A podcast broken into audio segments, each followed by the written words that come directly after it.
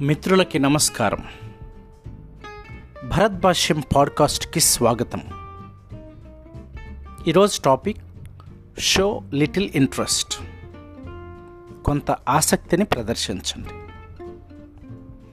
నేను అనేక మందిని అనేక సార్లు అత్యంత సమీపమున పరిశీలిస్తూ ఉంటాను.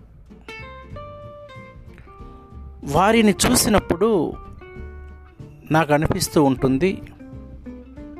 ఇలాంటి వ్యక్తులు కూడా ఈ లోకంలో ఉన్నారా అని అనిపిస్తుంది.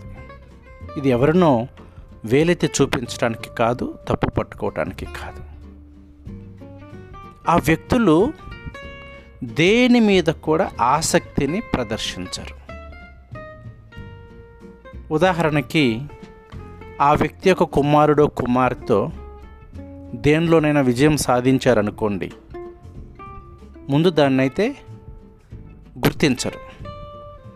ఒకవేళ గుర్తించిన "ఆ, ఏముందిలే ఏమి చేసావులే అన్నటువంటి నిరాసక్తిగా ఉంటారు.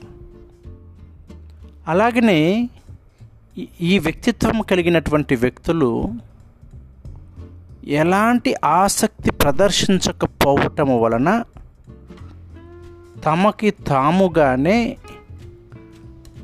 మానసిక మరణానికి గురి అవుతున్నారు. అంటే ప్రాణము ఉన్నటువంటి శరీరముతోటి నిర్జీవంగా జీవిస్తున్నారు.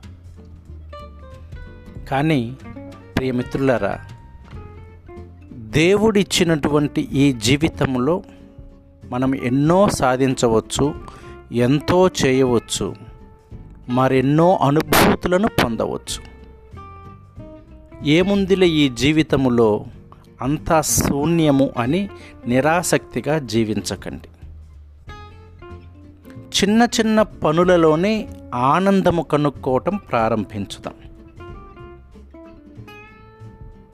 అలా చేస్తున్నప్పుడు మనకు తెలియకుండానే ఈ జీవితం మీద మన మీద మనకే ప్రేమ కలుగుతుంది. రాబోయే రేపటి గురించి ఆసక్తిగా ఎదురు చూస్తూ ఉంటాం. అలా చేస్తున్నప్పుడు మన ముఖములో కొంత ప్రసన్నత కనపడుతుంది. మనల్ని ఎవరైనా పలకరించినప్పుడు కూడా మన వద్ద నుంచి మంచి మాటలు వారు వినినప్పుడు వారి ముఖము కూడా తేజస్సుతోటి వెలిగిపోతూ ఉంటాయి. నిరాసక్తిని ప్రదర్శించకండి. బోరు కొడితే వంట చేద్దాం. లేదా ఇంటిని శుభ్రం చేద్దాం. లేదా మన ఇంటి ముందటువంటి ఒక చెట్టుని దాని మీద ఎండిపోయినటువంటి ఆకులను దులుపుదాం. ఇవన్నీ ఆకాశానికి నిచ్చెన వేసే పనులు కాదు. మన చుట్టూ ఉన్నటువంటి పనులే. ఇంటిలో బూజుంటే దులుపుదాం దుమ్ముంటే తుడిచివేద్దాం. ఇంకా బోరు కొడితే మరుగుదొడ్డైనా కడుగుదాం. బాగా మురికి ఉన్న మరుగుదొడ్డిని మనంతట మనం శుభ్రము చేసిన తర్వాత అది తలతల మెరిసిపోతుంటే ఆహా నేను ఎంత గొప్ప పని చేశాను అన్నటువంటి ఆత్మతృప్తి కలుగుతుంది. కాబట్టి మిత్రులారా దయచేసి నిరాసక్తతతోటి జీవించకండి. ప్రతి విషయంలో కూడా ఎగ్జైట్మెంట్ని కనుక్కుందాం. థ్యాంక్ యూ ఈ పాడ్కాస్ట్ కనుక మీకు నచ్చినట్లయితే మీ మిత్రులతోటి షేర్ చేయటం మర్చిపోవద్దు.